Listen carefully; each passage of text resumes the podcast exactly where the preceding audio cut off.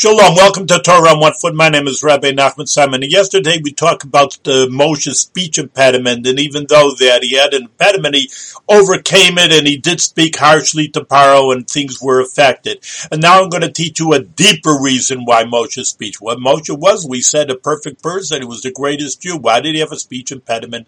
And the answer is, is just that everything in the higher world comes down to the lower worlds. But sometimes it's disrupted, like someone so spiritual it's hard for them to come down into the physical world. And that's the same thing as Moses also. He was the greatest, and we say even spiritually, the greatest Jew. He spoke to Hashem on Mount Sinai. You can only imagine his spirituality. But still, because he had that high level spirituality, he couldn't bring it down, so to speak, into his speech. And that's why it was hard for him and difficult for him to speak. And that was a spiritual, deeper reason why a person has a deformity or something else, because maybe he has a higher spiritual calling.